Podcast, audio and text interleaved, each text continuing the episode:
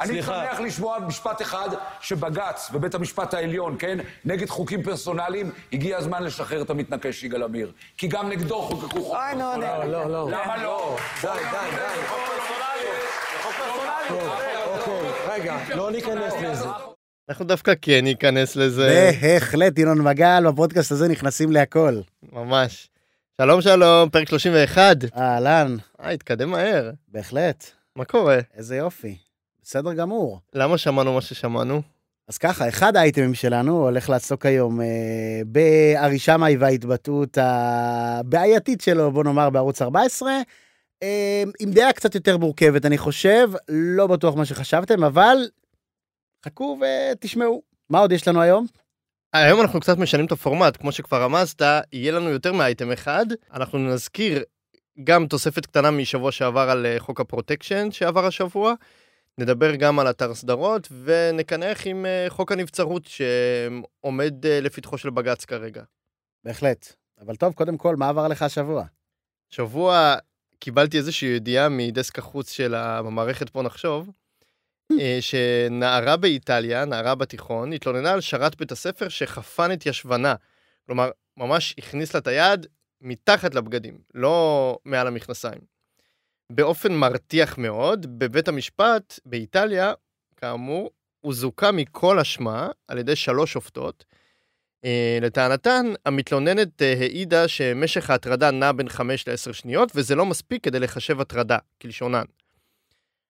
עכשיו, הפסק הדין הזה אה, עלה לכותרות מן הסתם, ביחד עם עוד פסקי דין נוספים כנראה דומים, מאותו סגנון גם מ- מ- שיצאו מידו של אה, בית המשפט באיטליה, כן? מהמם.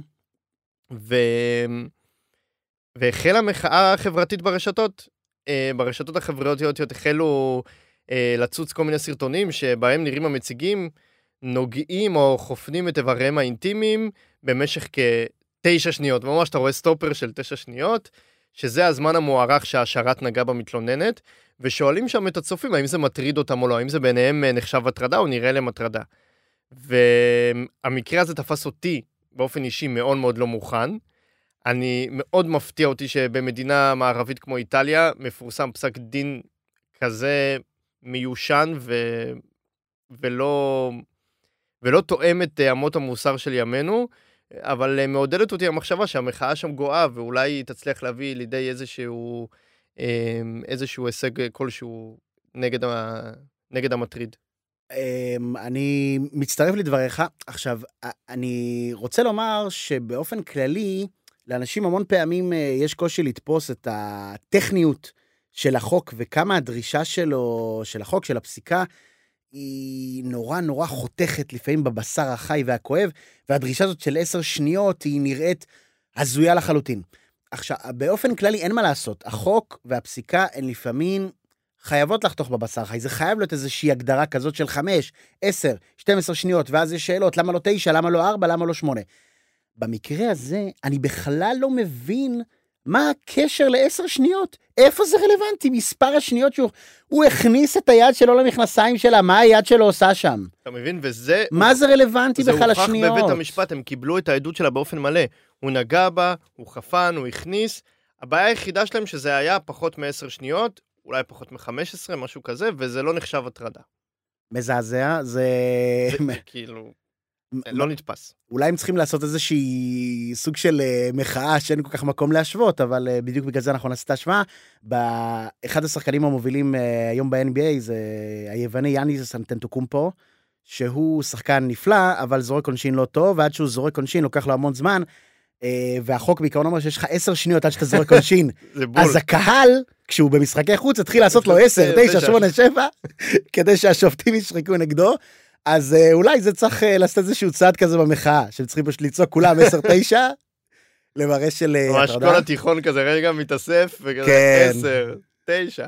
יכול להיות מעולה. טוב, טוב. מה מה איתך השבוע?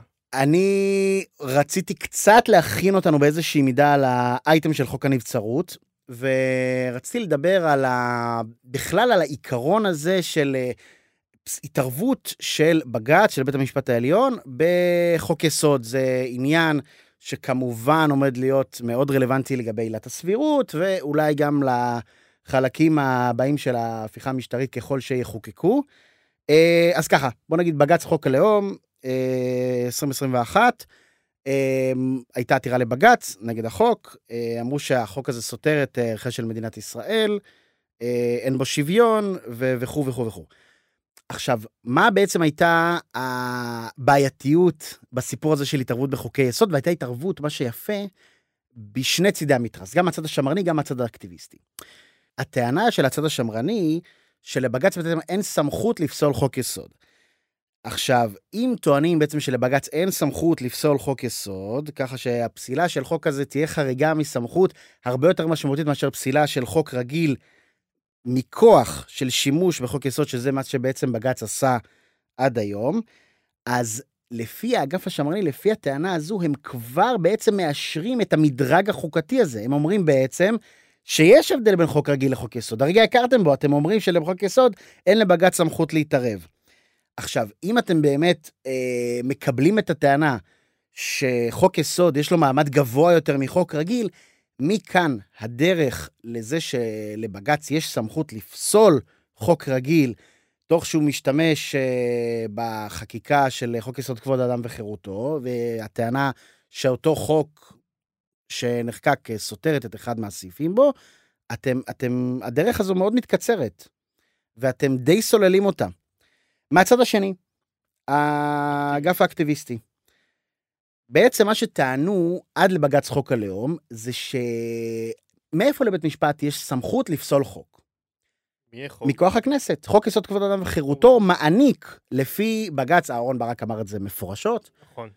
ולא- רק הוא. אזקה את עצמה והמפתח נמצא אצל בג"ץ. נכון, הגבילה את עצמה, ודרך אגב, זאת נכון. תפיסה מאוד מאוד רווחת בעולם לגבי חוקות, שזה בעצם הרעיון של חוקה. המחוקק הגביל את עצמו כדי שיום אחד מחוקק לא יבוא ויפגע בשלטון החוק אה, במידה כזו או אחרת.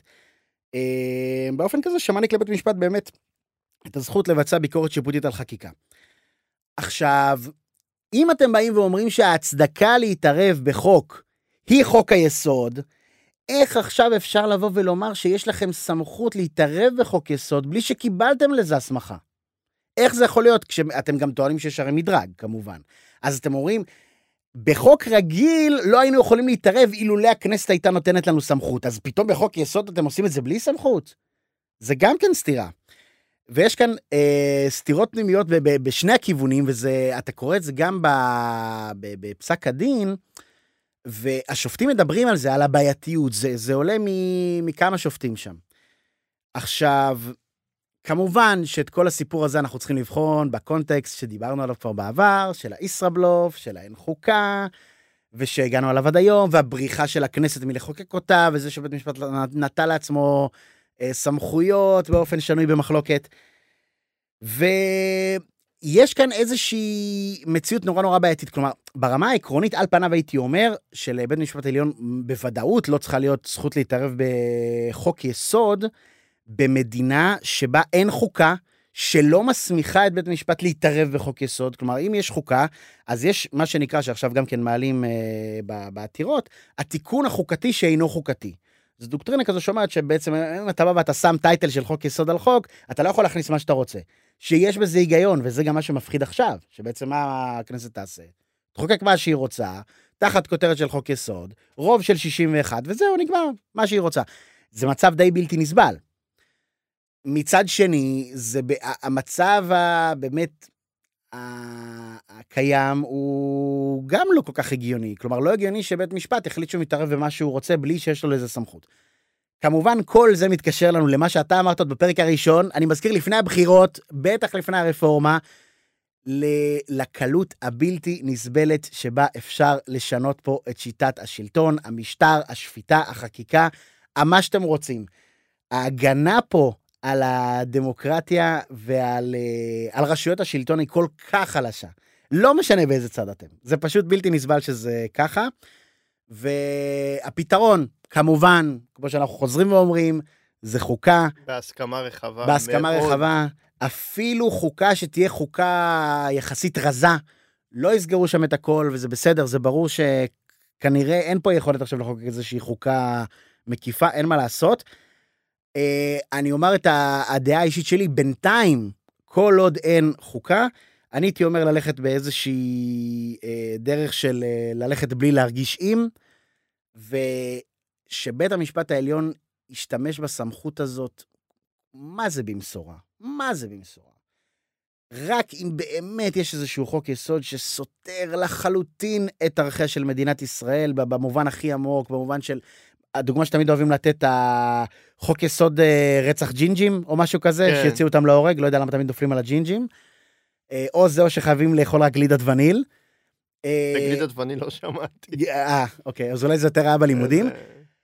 בקיצור, אז רק אם זה משהו שהוא אינהרנטית, ממש ממש סותר באופן ברור, מובהק אה, וגם פרקטי, אז לבג"ץ יש את היכולת לדעתי להתערב. בסיפור של חוק הלאום, חוק דקלרטיבי לחלוטין, אני חושב שהעתירה הזו שנפסלה בצדק, הייתה צריכה גם להידחות על הסף. כי בעיניי, בחוק שהוא דקלרטיבי כזה, אין לבג"ץ בכלל סמכות לדון בו, ואני שמח שהתוצאה הייתה תוצאה כזו שהעתירה נדחתה. אמ, אני מאוד אהבתי את הפרדוקס שהצגת. אמ, מאוד מאוד אהבתי אותו. אתה ספילרת לי בטירוף לאייטם של אה, חוק אה, הנבצרות, אמ, והפרדוקס הזה יוביל אותי. למסקנה אה, דומה, זהה לחלוטין, סליחה, לשלך, למסקנה הזאת של חוקה, אבל באמת חשוב להדגיש שהחוקה תהיה בהסכמה כמה שיותר רחבה וכמה שיותר מקיפה של מעל 90 חברי כנסת בעיניי, זה משהו שהוא צריך להיות חלק מהיסודות החוקתיים ה- הברזלים של מדינת ישראל.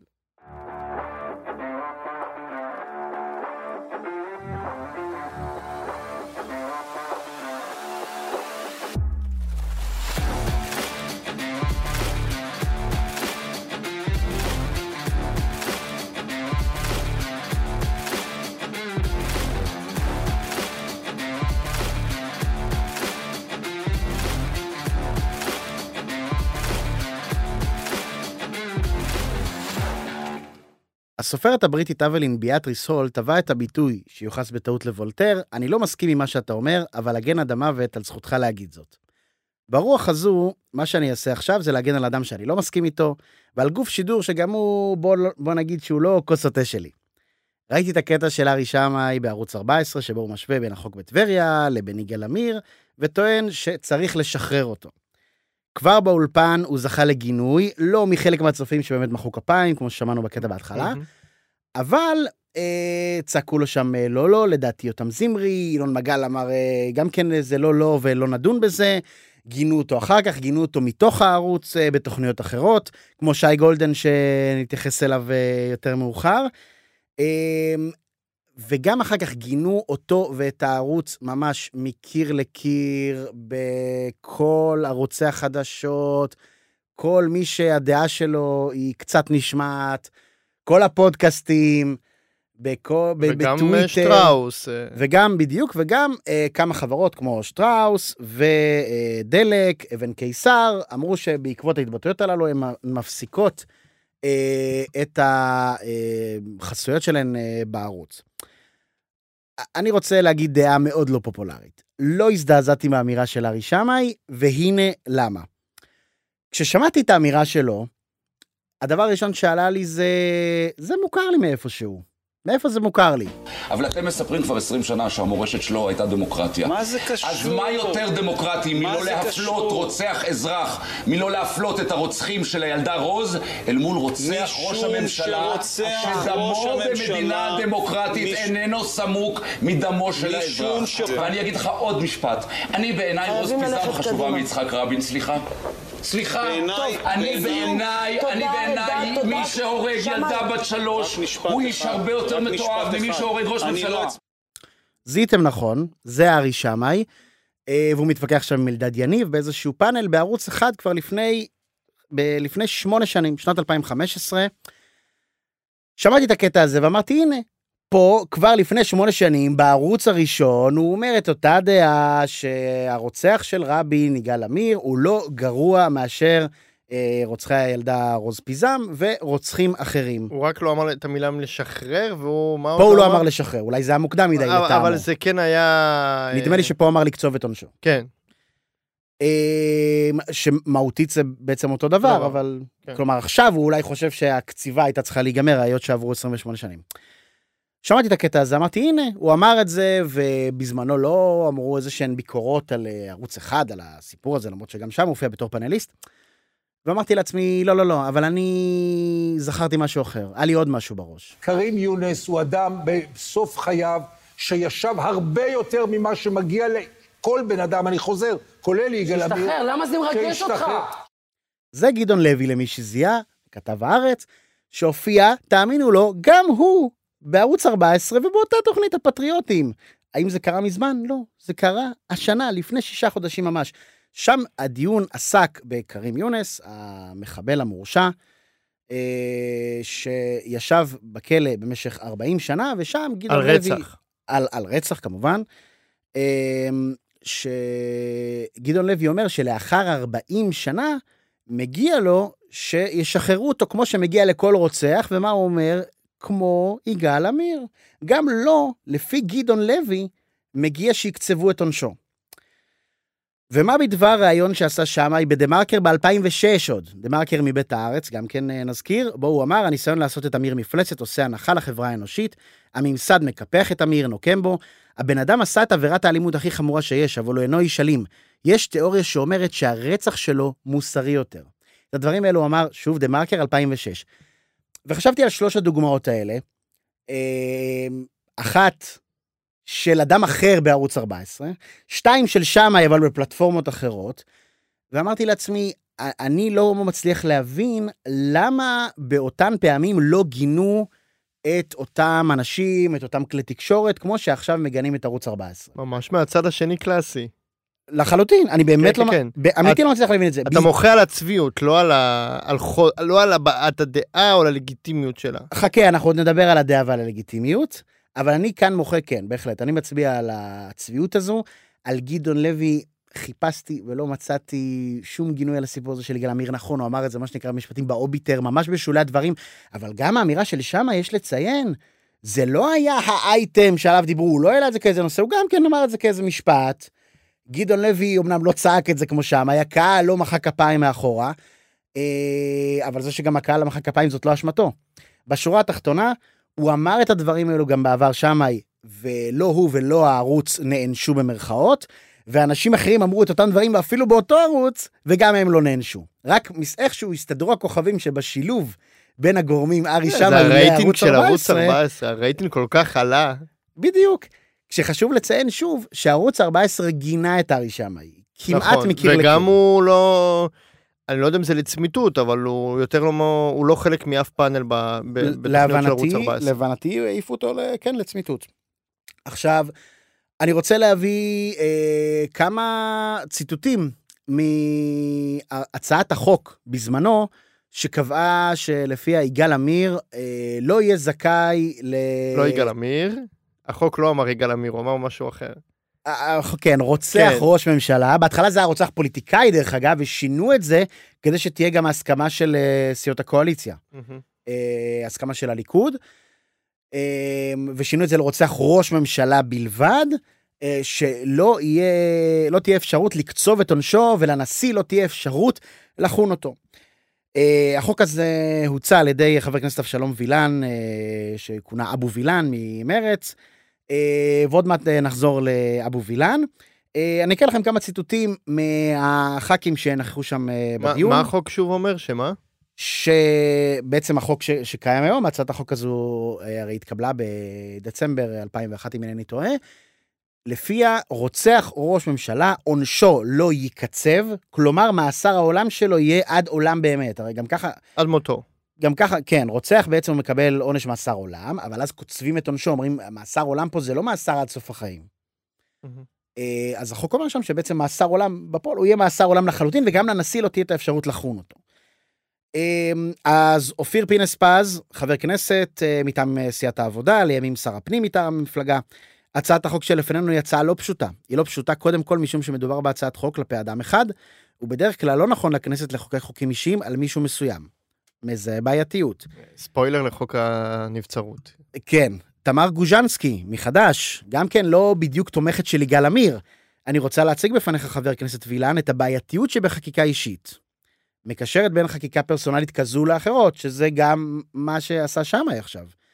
מאיר שטרית, שהיה שר המשפטים ונציג הממשלה בדיון, אה, אי אפשר לעשות הבדל בין נפשות, במובן הזה של אה, להשוות דם לדם. רובי ריבלין, לימים נשיא המדינה ובזמנו שר התקשורת, אני אצטרך לתמוך בחוק זה רק לבל יאמרו ברחובות ירושלים ובסמטאות תל אביב שאני תומך ברוצחו של רבין.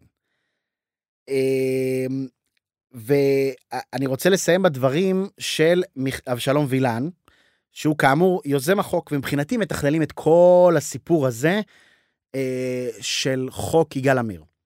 אני אמרתי מראש שיש בעיה של כלליות. פתח סוגריים, מבחן הכלליות, זה אומר האם החוק הוא כללי, ולכן הוא לגיטימי, או שהוא פרסונלי, ולכן לא לגיטימי, סגור סוגריים, ואני מוכן לפתור אותה ולהגיע לנוסח מוסכם. אבל צריך להבהיר שבמקרה דנן גם רוצחים אדם וגם רוצחים את הדמוקרטיה, לכן המקרה הוא ייחודי. חוץ מהח"כים שהזכרתי, גם הח"כים הבאים הודו שהחוק בעייתי, איתן כבל מהעבודה, שהוא היה אחד מיוזמי החוק, תאופיק חטיב ועבל אל-מלק דעם שם, המפלגה הלאומית הערבית, נחום לנגנטל מהמפד"ל, אליעזר זנדברג אה, מודי מהליכוד, ועוד ועוד ועוד אה, ח"כים רבים שהביאו את ההסתייגויות באמת מכל הסיעות. הדברים של וילן הם, הם הדברים החשובים בעיניי, בכל הדיון הזה, וכאן אני מכניס גם את הדעה שלי. החוק הזה הוא חד משמעית בעייתי. באו אה, ואמרו בדיעבד שמשנים את החוק לגבי אדם פרסונלי. זה, אתה יודע, מבחינה הטכנית, זו אולי הצורה הכי גרועה של חוק שאפשר לעשות. ועם זאת, היה פה מצב כל כך כל כך קיצוני, וכל כך בעייתי, וכל כך אסור שיהיה לו תקדים, וצריך לגדוע אותו, שהוא אומר, צריך להבהיר שבמקרה דנן גם רוצחים אדם וגם רוצחים את הדמוקרטיה, לכן המקרה הייחודי, ולזה אני מתחבר לחלוטין. כי אני לא מסכים עם ארי שמאי. אני חושב שיגאל עמיר צריך להינמק בכלא עד יומו האחרון, וככה צריך להיות חס וחלילה במקרה שדבר כזה יישנה. ואתה... זה דבר הרבה הרבה יותר מסוכן מאשר רצח של סתם אדם, וכן, אני אומר... ולכן אתה מצדיק את החקיקה הפרסונלית בעניינו? אני מצדיק את החקיקה הפרסונלית, אני מתנגד לחלוטין לדברים של ארי שמאי, אני חושב שהוא טועה טעות מרה וקשה. ועם זאת, ארי שמאי לא אומר שיגאל עמיר הוא בסדר, לא, הוא לא מנסה לדרמל... על, הוא משווה בין הפרסונליות של החוק בטבריה לבין זה כאמור. כן, כן, אבל אני אומר, הוא, הוא לא אומר שהרצח בסדר, הוא לא מצדיק את הרצח, לא את הרוצח. מה שהוא אומר, זאת הדעה שלו, שאין הבדל בין דם לדם. הוא אומר, זה דמו של ראש הממשלה אינו סמוק יותר מדמו של אדם רגיל. אני חושב שזה לא נכון. אני חושב שאם חס וחלילה אני הייתי נרצח, הרוצח שלי לא צריך לקבל את אותו עונש כמו של יגאל עמיר, כמו, ש, כמו, ש, כמו של רוצח אה, ראש הממשלה. לא משנה אם לראש הממשלה איך קוראים לו, אם זה יצחק רבין, זכרו לברכה, או כל אדם אחר, שהוא ראש הממשלה. כי יגאל עמיר לא רצח את יצחק רבין, הוא רצח את ראש ממשלת ישראל, יצחק רבין. אה, ולכן אני חושב שהוא טועה. עם זאת, קשה לי מאוד עם העובדה שברגע שהוא אמר את האמירה הזו, ישר פסלו מקיר לקיר את האדם, כאילו זאת אמירה לא לגיטימית במובן ממש הכי עמוק, כאילו הוא ממש מתנגד לדמוקרטיה, כאילו הוא מצדיק את הרצח. אה, משווים בין הדברים האלה להכחשת שואה, או כל מיני אה, דברים אה, בסגנון. ואני חושב שיש פה שתי בעיות מרכזיות. הבעיה השנייה יותר, יותר חשובה, אז תישארו בהאזנה. הבעיה הראשונה היא, לאנשים שחושבים שעשו עוול ליגאל עמיר, או שהוא צריך להשתחרר, הם, הם רק הופכים להיות יותר ניציים כלפי המוסד, הם רק הופכים להיות עכשיו יותר אגרסיביים כלפי כל uh, מה שהם קוראים לו מכונת הרעל, מכונת ההשתקה וכו' וכו' וכו', ואנחנו לא רוצים את זה. יש אנשים אולי שישבו עכשיו בבית ויגידו, טוב, שיגידו, מה אכפת לנו? אבל בסדר, חכו ותראו, הדברים האלה קורים בכל מיני מדינות, ובסופו של דבר השוליים הקיצוניים משתלטים על, אה, על השיח ועל הפוליטיקה המון פעמים, ומי שרוצה קצת לחזור לסיפור הזה, אנחנו דיברנו על זה בפרק 29 עם עמנואל באז פלפס, העלייה של הפופוליזם אה, בעולם, של הימין הרדיקלי בעולם. והייתי רוצה להסתכל לרגע גם על ארה"ב. טאקר קרלסון היה המגיש הכי פופולרי באחד הערוצים הכי נצפים בארצות הברית, פוקס ניוז, ערוץ אה, שמזוהה עם השמרנים. סוג של ערוץ 14, רק מוצר הרבה הרבה יותר רציני וטוב, כאחד שיצא לו לראות את שני הערוצים. סוג של ערוץ 14, כמו קאנטרי מול מוזיקה מזרחית. אני אגיד לך, הם המון פעמים משווים ביניהם, וזה כאילו מגוחך בעיניי. הדעות, אולי נותן דעות, אבל פוקס זה ערוץ לרוב הרבה יותר מנומק, הרבה יותר רציני, המוצר, אתה רואה שזה מוצר רציני, ואתה יודע, ערוץ 14, מי שמוביל אותו, ינון מגל, זה נראה לי הטאלנט הכי גדול של הערוץ, הוא הרי המנחה של הפטריוטים. הוא אראל סגל? ו- כן, יכול אבל להיות. הוא- הם הסמלים, כן. אוקיי, אני חושב שינון מגל אפילו יותר, אבל כן, סבבה, כי. פשוט הוא, הוא נכון, מנחה נכון. את התוכנית הכי נכון. עם הכי הרבה רייטינג. ינון מגל, אני חושב שזה העיתונאי שמצייץ וכותב הכי הרבה פייק שאי פעם ראיתי. הוא, הוא פשוט סוכן כאוס מוחלט. כל יום, יומיים, שלושה, פייק אחר, ואז שמראים לו שהוא כתב פייק, נו מה, איבדתם את חוש ההומור, או משהו כזה, וטענות דמגוגיות ומגוחכות, ועושה כל מיני... זה היה חיקוי של ערן זרחוביץ' עושה את ינון מגל. לא ניסיתי, אבל אה, טוב, אני אקח את זה כמחמאה. אה, זה לא שאני מגן אה, על כן, הערוץ, זה כן. לא שאני מגן על האיש כי אני אוהב את האיש, כי אני אוהב את הערוץ. אבל לא צריך לתקוף את הערוץ, לא צריך לתקוף את ה- את האיש על דברים שהם לא עשו, לא תמכו בהם, אה, ושלא מגיע להם. בקיצור, בואו נחזור לקרלסון. אחרי ההפסד של טראמפ לביידן במרוץ לנשיאות אה, האחרון, קרלסון טען בערוץ כמה וכמה פעמים שהדמוקרטים גנבו את הבחירות בעזרת חברת דומיניון, החברה שהייתה אחראית על ההצבעות. דומיניון תבעו את פוקס, את קרלסון ועוד כמה מגישים שגם כן אה, דבררו את אותן אה, טענות. בסופו של דבר, פוקס הגיעו להסדר פשרה עם דומיניון על סך של, תחזיק חזק, 787 מיליון דולר כדי להסיר את התביעה, ופיטרו את קרלסון. עכשיו, קרלסון, כאמור, המגיש הכי פופולרי בערוץ, הוא הגיש את המהדורה, המקבילה למהדורה המרכזית שם. אה, ומאז, לא מעט אנשים, בתור מחאה, עזבו את פוקס, הם לא רואים פוקס יותר, והם רואים הרבה יותר ערוצי נישה, שהם אה, יותר, נקרא לזה רדיקליים, הרבה מהם גזעניים, שוביניסטים, אנטישמים, כלומר, השוליים הפכו להיות יותר רחבים, יותר קיצוניים. בדיוק. ברגע שאתם לא נותנים פתח לדעות שהן לא בלתי לגיטימיות, יש גם דעות בלתי לגיטימיות, בסדר. אה, כמו למשל אם הוא אומר שרצח רבין היה בסדר גמור, כי זה היה ממניע אידיאולוגי. זה דעה שאני אני לא מוכן לקבל, לא מוכן לשמוע אותה. אבל זה לא מה שהוא טוען. הדעה הזו של דמו של אה, ראש ממשלה לא סמוק מדמו של אזרח, היא דעה שאני חושב שחייבת, חייבת להישמע, חייבים לתת לה פתח להישמע במדינה שהיא מדינה פלורליסטית, ליברלית, אה, שחרתה על דגלה את אה, חופש הביטוי, כמו שאני אה, חושב שמדינת ישראל רוצה להיות, או לפחות חלקים מאוד או נרחבים שאתה ממנה. חושב שאתה חי. כמו בה, שאני כן. רוצה להיות, כן. אה, ואני לא הייתי רוצה לדחוק עוד אנשים לשוליים. זה טיעון ראשון, הפחות חשוב. הטיעון השני הוא שלא לדבר על זה גורם לניוון, לתרבות של בריחה מדיונים אידיאולוגיים. זה כל העניין הזה של במקום לנהל עכשיו דיון על מה שאמרת, גם אם הוא יכול להיות גזעני, ושקשה לשמוע אותו, ובעייתי, אז ישר נקרא לך פשיסט, נקרא לך גזען, נקרא לך הומופוב, אה, ומי שרוצה להמשיך את השורה הזאת מוזמן לקרוא ב- באינפו, בתיאור של הפודקאסט הזה, את התיאור, כי זה בדיוק אה, מה שכתבנו, זה היה אחד התמריצים הכי גדולים שלנו בכלל לפתוח את הפודקאסט. לא לפחד לדבר על נושאים, נושאים שהם אה, בקונצנזוס, ואולי לבחון אותם. לא דווקא לצאת פרובוקטורים ולבוא פה בהצהרות, אנחנו לא מנסים להיות כאלה לפחות, אבל לא לפחד. לקדם שיח אידיאולוגי ולא שיח של סיסמאות, כן. נכון, גם, וגם לא לפחד לדון בעמדות שהן עמדות קצה, ככל שהן לא עמדות אה, מסיתות או משהו כזה, שהן באמת לא לגיטימיות, ואני חושב שעמדה לגיטימית זאת צריכה להיות עמדה מאוד רדיקלית. אה, ושוב, אני לא אוהב את העמדה של שמאי, ואני חושב ש- שהזכות שלו להשמיע את דעתו היא לחלוטין צריכה להיות שם. עכשיו אני חוזר לרגע לחברות האלה, שטראוס ודלק, מבחינה, כמובן שאין שום בעיה עם זה שהן החרימו, מותר להן להחרים לחלוטין. הן יכולות לעשות מה שהן רוצות עם הכסף שלהן, זה בסדר גמור, אבל אני לא יודע האם יש פה באמת אה, איזשהו מניע אידיאולוגי אמיתי ואיזשהו שיפוט אמיתי, והאם אה, האם הן למשל פרסמו בזמן שגדעון לוי אמר את אותם דברים, ו... לא, לא, הצביעות היא בעייתית. כן, אם אנחנו חוזרים זה רק הצביעות, הצביעות, זכותן לעשות מה שהן רוצות, הן יכולות סת- נכון. לקום בבוקר וסתם להחליט שהן לא מפרסמות, זה בסדר גמור. אני- לא יודע אם זה מניעים כאלה טהורים, ואני לא הייתי ממהר גם להלל באופן כללי חברות עסקיות שעושות כל מיני החלטות כאלה. כן, אותי מעניין מי ינצח. בהורדת ידיים הזו, כי אם, אה, למשל, אני ראיתי היום מודעה של אה, אה, קוטג' בשקל 90 באחד הסופרים, קוטג' שטראוס, וזה מאוד חימם לי את הלב, לא בלי קשר לדעותיי הפוליטיות או למצב, אלא בזה שהכוח הצרכני הוא בסופו של דבר אצלנו, ואנחנו לא משתמשים בו כראוי. והנה, תראה איך מחאה כזאתי עשתה שינוי אה, משמעותי. ואני אסיים בזה ש... אגב, אחד שכן תומך בחופש ביטוי בלתי מוגבל הוא... אבל יש משהו דומה בייצוג של לה פמיליה ויגאל עמיר, שאני, בניגוד לשמאל הרגיל, הערכים של השמאל לא נעצרים אצלי בחלוקה הפוליטית. חופש ביטוי לכולם.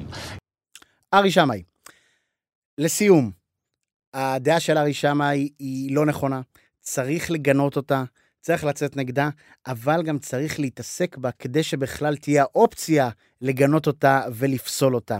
היא לא דעה שאסור להשמיע, ולמרות שאני לא מסכים איתה, אני חושב שחשוב שיהיו גם דעות כאלה בחברה, מכל צד. גם מהצד של אנשים שמחזיקים בדעות הללו, זה לא הוגן כלפיהם וזה גם דוחק אותם למקומות אחרים, וגם מהצד שלנו כחברה. אנחנו לא רוצים להתנוון, אנחנו לא רוצים להגיע למצב שבו יש רק דעה אחת או שתי דעות לגיטימיות, ואם אתה זז סנטימטר ימינה, סנטימטר שמאלה, אתה כבר אה, מוצא החוצה מחוץ למחנה.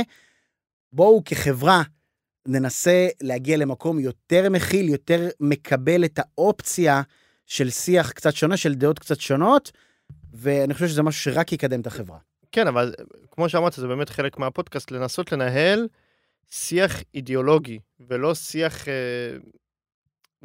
סיסמאות. לא עכשיו, אה, טוב, אה, מתנגדי הרפורמה, תומכי הרפורמה, זה, יש הרבה הרבה מעבר, יש הרבה אה, דעות מורכבות, כמו שאמרת. כן, שהן, ו- ומותר להן להישמע, כן. ובאמת, לכן היה חשוב לי מאוד להשמיע את, ה, את הסיפור הזה, כי אמרתי מראש, זה, גם אותי זה טיפונת, אה, לא זעזע, אבל כן, כמובן שישר קפצתי כזה של, אה, רגע, מה קורה פה? מה, מה הוא אמר כאן? והיה לי ברור מהשנייה הראשונה שזה לא לגיטימי, עוד לפני שבכלל אה, חשבתי עם עצמי, האם זה באמת לא לגיטימי. אה, אבל הדבר הזה מאוד מאוד חרה לי במובן הזה שאי אפשר לנהל את השיח, ולכן הנקודה הזאת הייתה פה.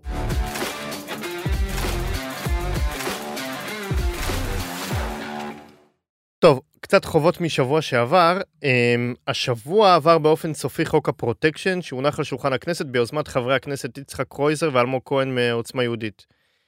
החוק החדש מוגדר כרגע כהוראת שעה לחמש שנים. הוא גם מצד אחד מרחיב את ההגדרה המשפטית של עבירת הפרוטקשן, כך שיהיה מספיק אה, להוכיח קבלת כספים עבור שירות שאינו הולם את התמורה לצורך הרשעה. כלומר, כמו שדייקנו בפרק הקודם, שהמציאות של גביית דמי חסות היא לא תמיד סחיטה קלאסית, כמו שאנחנו מדמיינים, אלא יש מקרים בהם כן מסופק שירות מינימלי מצד הסוחטים, או שלא בדיוק אה, יש אה, סחיטה, אלא יותר סומכים על המוניטין של, הבן אדם או של השולח. אה, החוק החדש נועד לפתור את הבעיות האלו בכך שהוא מגדיר מחדש את המושג פרוטקשן ואת המושג של גביית דמי חסות. עוד קובע החוק מהצד השני שגם ניתן יהיה לחלוט כספים שהושגו באמצעות פרוטקשן ללא הרשעה פלילית, אלא רק באמצעות רף הוכחה נמוך של הליך אזרחי. ובהמשך באמת לפרק הקודם שסיימנו אותו באופן אופטימי, אנחנו נקווה שמלבד המלחמה בפרוטקשן שהחוק הזה יביא תוצאות, ואנחנו מקווים באמת שהוא יביא תוצאות, כי יש בו עדיין קצת קצת חורים בנוגע לענישה, אה, שיצליחו גם, בגלל שמשנים את ההגדרה, להילחם באופן נכון יותר בתופעה על ידי אה, הבאת נתונים אמיתיים, כפי שידידי כאן שמאי שאינו ארי, הסב את תשומת ליבנו בפרק שעבר. כן, אז אם נתייחס ממש אה, בזריזות אה, לחוק שעבר, מה שנוסף על מה שאמרנו באמת זה העניין של החילוט, אה, על זה שקוייך, שהכניסו את העניין הזה. מה שעדיין לא עבר, זה היו כמה נקודות שדיברנו עליהן בפרק קודם, מי שרוצה לשמוע... אה, על חיזוק ארגוני השמירה מוזן. לדוגמה. חיזוק ארגוני השמירה האזרחית, מה שדיברנו כמו בסיציליה, אה, הסדרת נושא חברות השמירה, אה, והסיפור של הקנסות המינהליים. נכון, כרגע רק עבר החילוט וההגדרה. הגדרה. הגדרה מצוינת, זה טוב כן. מאוד, הגדרה, נזכיר ממש במילה, אה, שלא צריך ממש אה, איזושהי סחיטה באיומים מפורשים, אלא אפשר לעשות איזשהו משהו שהוא הרבה יותר במשתמע. נכון. אמ, שוב, יש עוד אה, חורים, כמו לדוגמה האם עכשיו אפשר אה, לתבוע על תמורה שאינה הולמת את המחיר, או כל מיני כאלה, אנחנו נקווה שהחוק לא ישמש פתח לדברים האלו, ואופטימיים שבאמת באמת הוא יביא לתוצאה הרלוונטית ב... בעולם הפשיעה, ו... ובאמת יסגור את, ה... את הברז ל... ל... לארגוני הפשיעה. נקווה, ומה שבטוח באמת זה שקודם כל עכשיו יהיה נתונים, אז סוף סוף נוכל, תוך כמה שנים, בדיוק. להתחיל לראות אם יש איזשהו שיפור. נכון.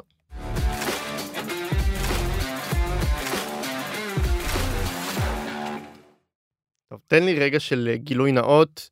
משל אני המאמין הנוצרי ואתה הכומר המכפר. רק בגלל ששנינו כאן, אני אגיד שלפעמים אני חוטא בצפייה פיראטית. אתה? וואו, אני מרגיש מחולל. עכשיו, אה, הכל התחיל אי שם בשנת 2005, 2006 נדמה לי, עם האתר האלמותי מגה וידאו. היה אימיול לפני זה. לא, אימיול זה לא היה אה, סטרימינג, אה, זה היה לו על הורדות, שרת. וזה גם היה יותר. לשירים, זה היה יותר למוזיקה. אה, ובאמת, אה, כשהוא נסגר, אז הלב אמנם נשבר, אבל אה, חלחלה הבנה שחייבים לשמור על זכויות יוצרים. ואנחנו מדברים על תקופה שבה הייתה רווחת התופעה של הורדת שירים, כמו שאמרת, מתוכנות מפוקפקות, וצריבתם על דיסקים לטובת שמיעה בדיסקמן, הכה משוכלל שהיה מצרך חיוני בכל בית בישראל. באמת, בעקבות ההורדות האלו של המוזיקה, קרסו חברות התקליטים, גם בארץ, גם בחו"ל, אבל הם הגיעו להבנה שחייבים לייצר אלטרנטיבה איכותית, אלטרנטיבה איכותית בתשלום לצריכת מוזיקה.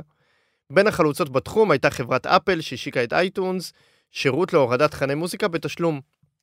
היום כולנו מכירים את ספוטיפיי, כן כן, גם אנחנו שם, אה, וגם עוד שירותים נוספים שמציעים גישה לכל תכני האודיו במחיר מצחיק של משהו כמו שתי מנות פלאפל בממוצע בארץ, איפה שאתם גרים, או לצרוך את זה בחינם עם פרסומות.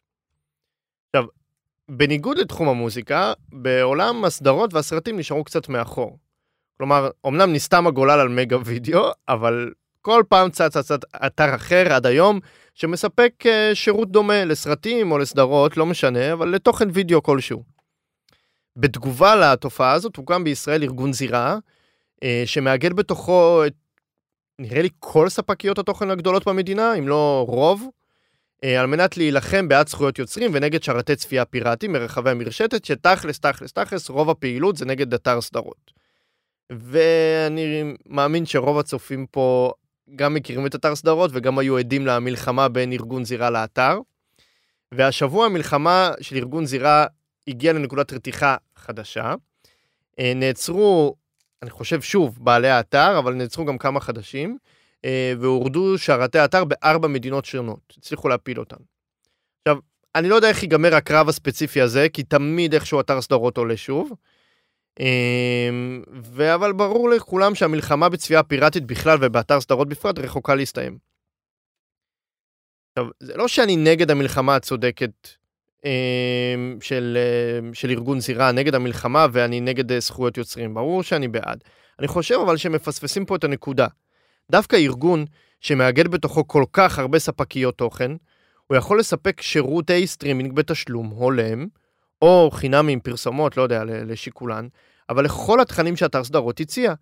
כמובן שיש צורך להסדיר את זה, אה, להסדיר תשלום עבור תוכן שמעובה מחו"ל, אבל השירות הזה כבר ניתן בשירותי הסטרימינג של כל ספקית בנפרד. כלומר, אם עכשיו אני ארצה לצפות בסתם אה, תכנים של HBO, אז אני אצטרך ללכת לספקית תוכן הספציפית, לדוגמה הוט, שרכשה דווקא את הסדרה הספציפית הזאת, או ל-yes, כלומר זה כבר קיים, ואתן כבר מאוחדות. אז אה, כלומר, במקום להילחם בפיראטיות, תבינו את הצורך, תנצלו אותו לטובתכם, כמו שאייטונס הייתה אה, חלוצה בזמנו. לא חייבים להשתמש כמובן בשרתים של אתר סדרות עצמו, אלא להשתמש באחדות שלכם שכבר הקמתם באתר, ב, בארגון זירה, ולייצר משהו חדש, משהו חדש, איכותי, יציב, לא כמו אתר סדרות, שייתן מענה לצורך של הציבור, במקום לנצל את האחדות שלכם למלחמה באתר סדרות, שכנראה יצוץ בדרך אחרת ואתם יודעים את זה. כלומר, באופן אישי, חלק מהתוכן שאני צורך הוא או ישן מדי או נישתי מדי, ואינו ניתן להשגה בתשלום בישראל. שאני לא אתחיל לדבר אפילו על uh, תוכן עם כתוביות בעברית, שזה בכלל מצרך נדיר. או מהמם. לחילופין, זה היה ניתן להצגה, אבל ירד מהשרתים. לדוגמה, היה אפשר להציג אותו ב-yes, והוא ירד. כל מיני סדרות כאלו, או סרטים. עכשיו, איזו דרך חוקית יש לי לצרוך את התכנים האלו? זה ממש לגשת לחברת ההפקה, או לחברת ה... אה, ההפצה, או לבעלי הזכויות, אה, לבעלי זכויות השידור בארץ, ולהגיע לכל אחד בנפרד, ולבקש, ולשלם, ולהשיג את זה, ו- וגם אז זה, זה מאוד מאוד מאוד מסורבל. אני לא יכול להשיג את זה בצורה פשוטה. ועזוב, סרט שאפילו עלה לפני חודשיים שלושה לאקרנים וירד. אין לי שום דרך לצרוך אותו. ואני חושב שהספקיות יכולות להתאגד ודווקא לייצר אלטרנטיבה בתשלום, אלטרנטיבה חוקית. וברקע המאבק בהוליווד של תסריטאים ושחקנים, שהמאבק על אה, זכויות, אה, יש כל מיני בעיות עם AI, גם עם AI וגם אה, בכללי על תנאי השכר שלהם, זה הזמן ליצור את החיבורים האלו בין ספקיות התוכן בארץ, ולהמציא פה שירות סטרימינג מאוחד, שיהיה מהחלוצים בעולם מבחינת מגוון התוכן שלו, ואני חושב שזה רק יוסיף פה לספקיות התוכן, ו- ודווקא יעלו את המדרגה עשר רמות יותר ממה שנמצאות עכשיו.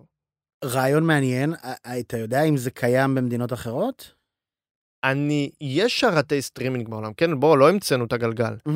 אמ, האם הן כל כך אה, מאגדות כמו שאתר סדרות היה? אתר סדרות היה מאוד מאוד מגוון בתכנים שלו. כן, כמעט כל מה ששודר בארץ היה שם. ואתה מתכוון כל מה- לתכנים שהם אולי יהיו תכנים רק ישראלים, או מכל העולם? לא, לא, מכל העולם, זה רק ישראלי זה, זה צר מדי.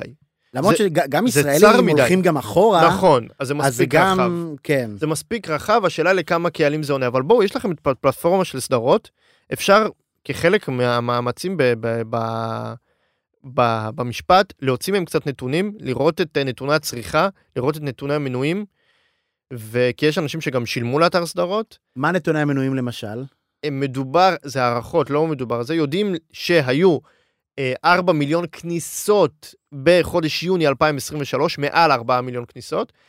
אה, שזה אומר, כלומר, מישהו נכנס לאתר ויכול להיות שהוא גם ראה עשרה פרקים. נכון, מטורף. זה מטורף, ויש להם כ-100 אלף מנויים, אם אני לא טועה, וואו. מתוכם 10,000 בתשלום. והתשלום המינימלי זה משהו כמו 50 שקלים בחודש, 30 שקלים בחודש, תעשה לבד את החישוב, מה ההכנסה כלומר, החודשית. וכל השאר גם ככה רואים הכל בלי לשלם. כן, פשוט מחכים את ה-30 שניות של הפרסומת. לא שאני יודע, אבל סתם. כן, שמעתי מ... כן, ממישהו. כן, אבל אמ, שוב, אני מניח שאין צופה פה, שאין, סליחה, אין אה, מאזין עכשיו לפודקאסט שלא מכיר את האתר, או שלא שמע, או שלא צרך. בואו, כולנו שם. אני לא מבין איך ענקיות התוכן מפספסות את העובדה הזאת, שאם אנחנו שם, אז דווקא תיתנו לנו, כמו שבספוטיפיי, עזוב שספוטיפיי חברה לא רווחית, והמצב שם קשה, וזה מסיבות אחרות, והיא דווקא לא נוסקת. אמ, והבעיה היא כנראה בתשלום המאוד מאוד מאוד זול, כי כנראה המרוויחים הגדולים של ספוטיפיי הם אנחנו, ולא לא חושב שמישהו גוזר קופון בדרך, אפשר גם להרחיב על זה בהזדמנות. אבל כן ספקיות התוכן יכולות לייצר פה איזושהי אלטרנטיבה של, של שירות תוכן, מהמם. שדווקא יביא לפה הרבה הרבה דברים. אם עכשיו הוט רכשה את הזכויות לצפייה ב... אמ, אה, לא יודע, סתם, משחקי הכס לדוגמה, אמ, והיא נותנת, והוא, ו- וניתן לצפות בסדרה ב...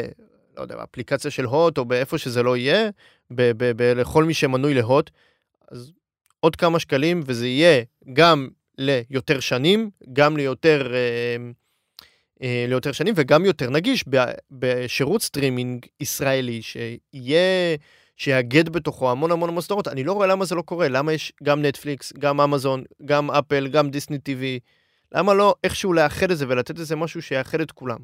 או לפחות יאחד את, ה...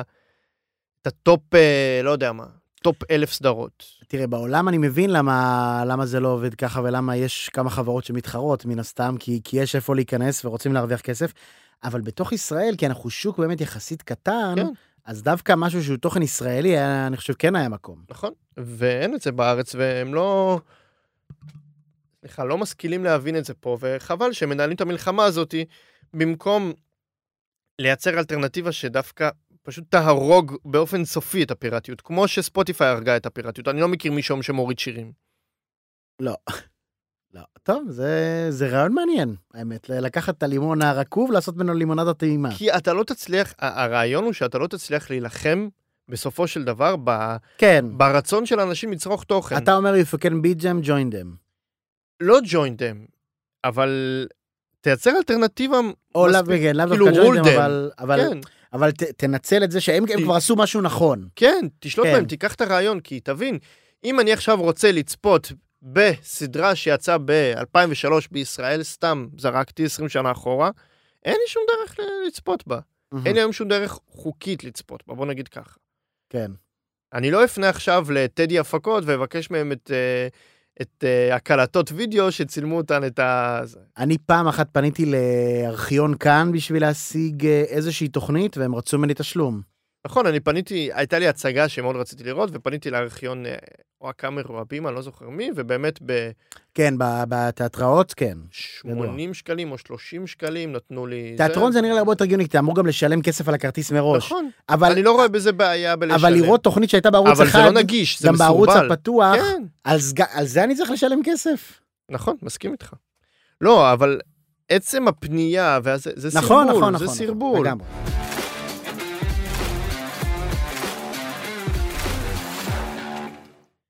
אז אחרי ששבוע שעבר הגדרנו מחדש את המילה סביר, הכתה בנו השבוע המילה נבצרות.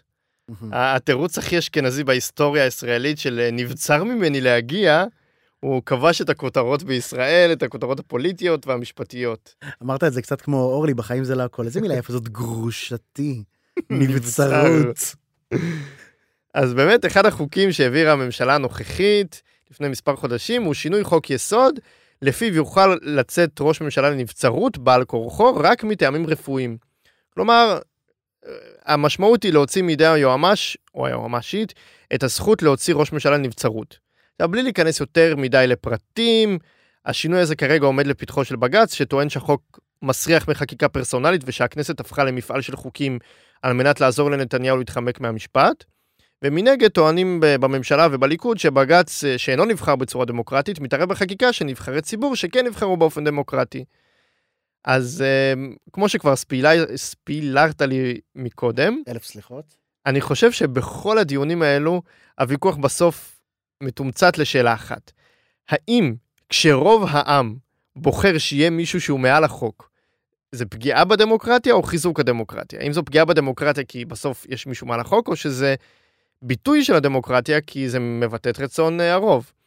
והפרדוקס הזה שאנחנו כל הזמן בסוף חוזרים אליו, וכל הזמן הקואליציה גם אה, אה, מתבססת עליו, אה, והממשלה הנוכחית, הנוכחית או הממשלות הקודמות בראשות הליכוד כל הזמן חוזרים עליו. אה, הפרדוקס הזה בסופו של דבר כאמור יהיה מיושב רק על ידי חוקה ויפתור גם את הבעיה של הכנסת וגם את הבעיה של אה, מערכת המשפט. אה, וכמובן, שוב, כמו שאמרנו, בהסכמה רחבה של אה, משהו כמו לפחות 90 ח"כים, כלומר של שלושת רבעי מהעם.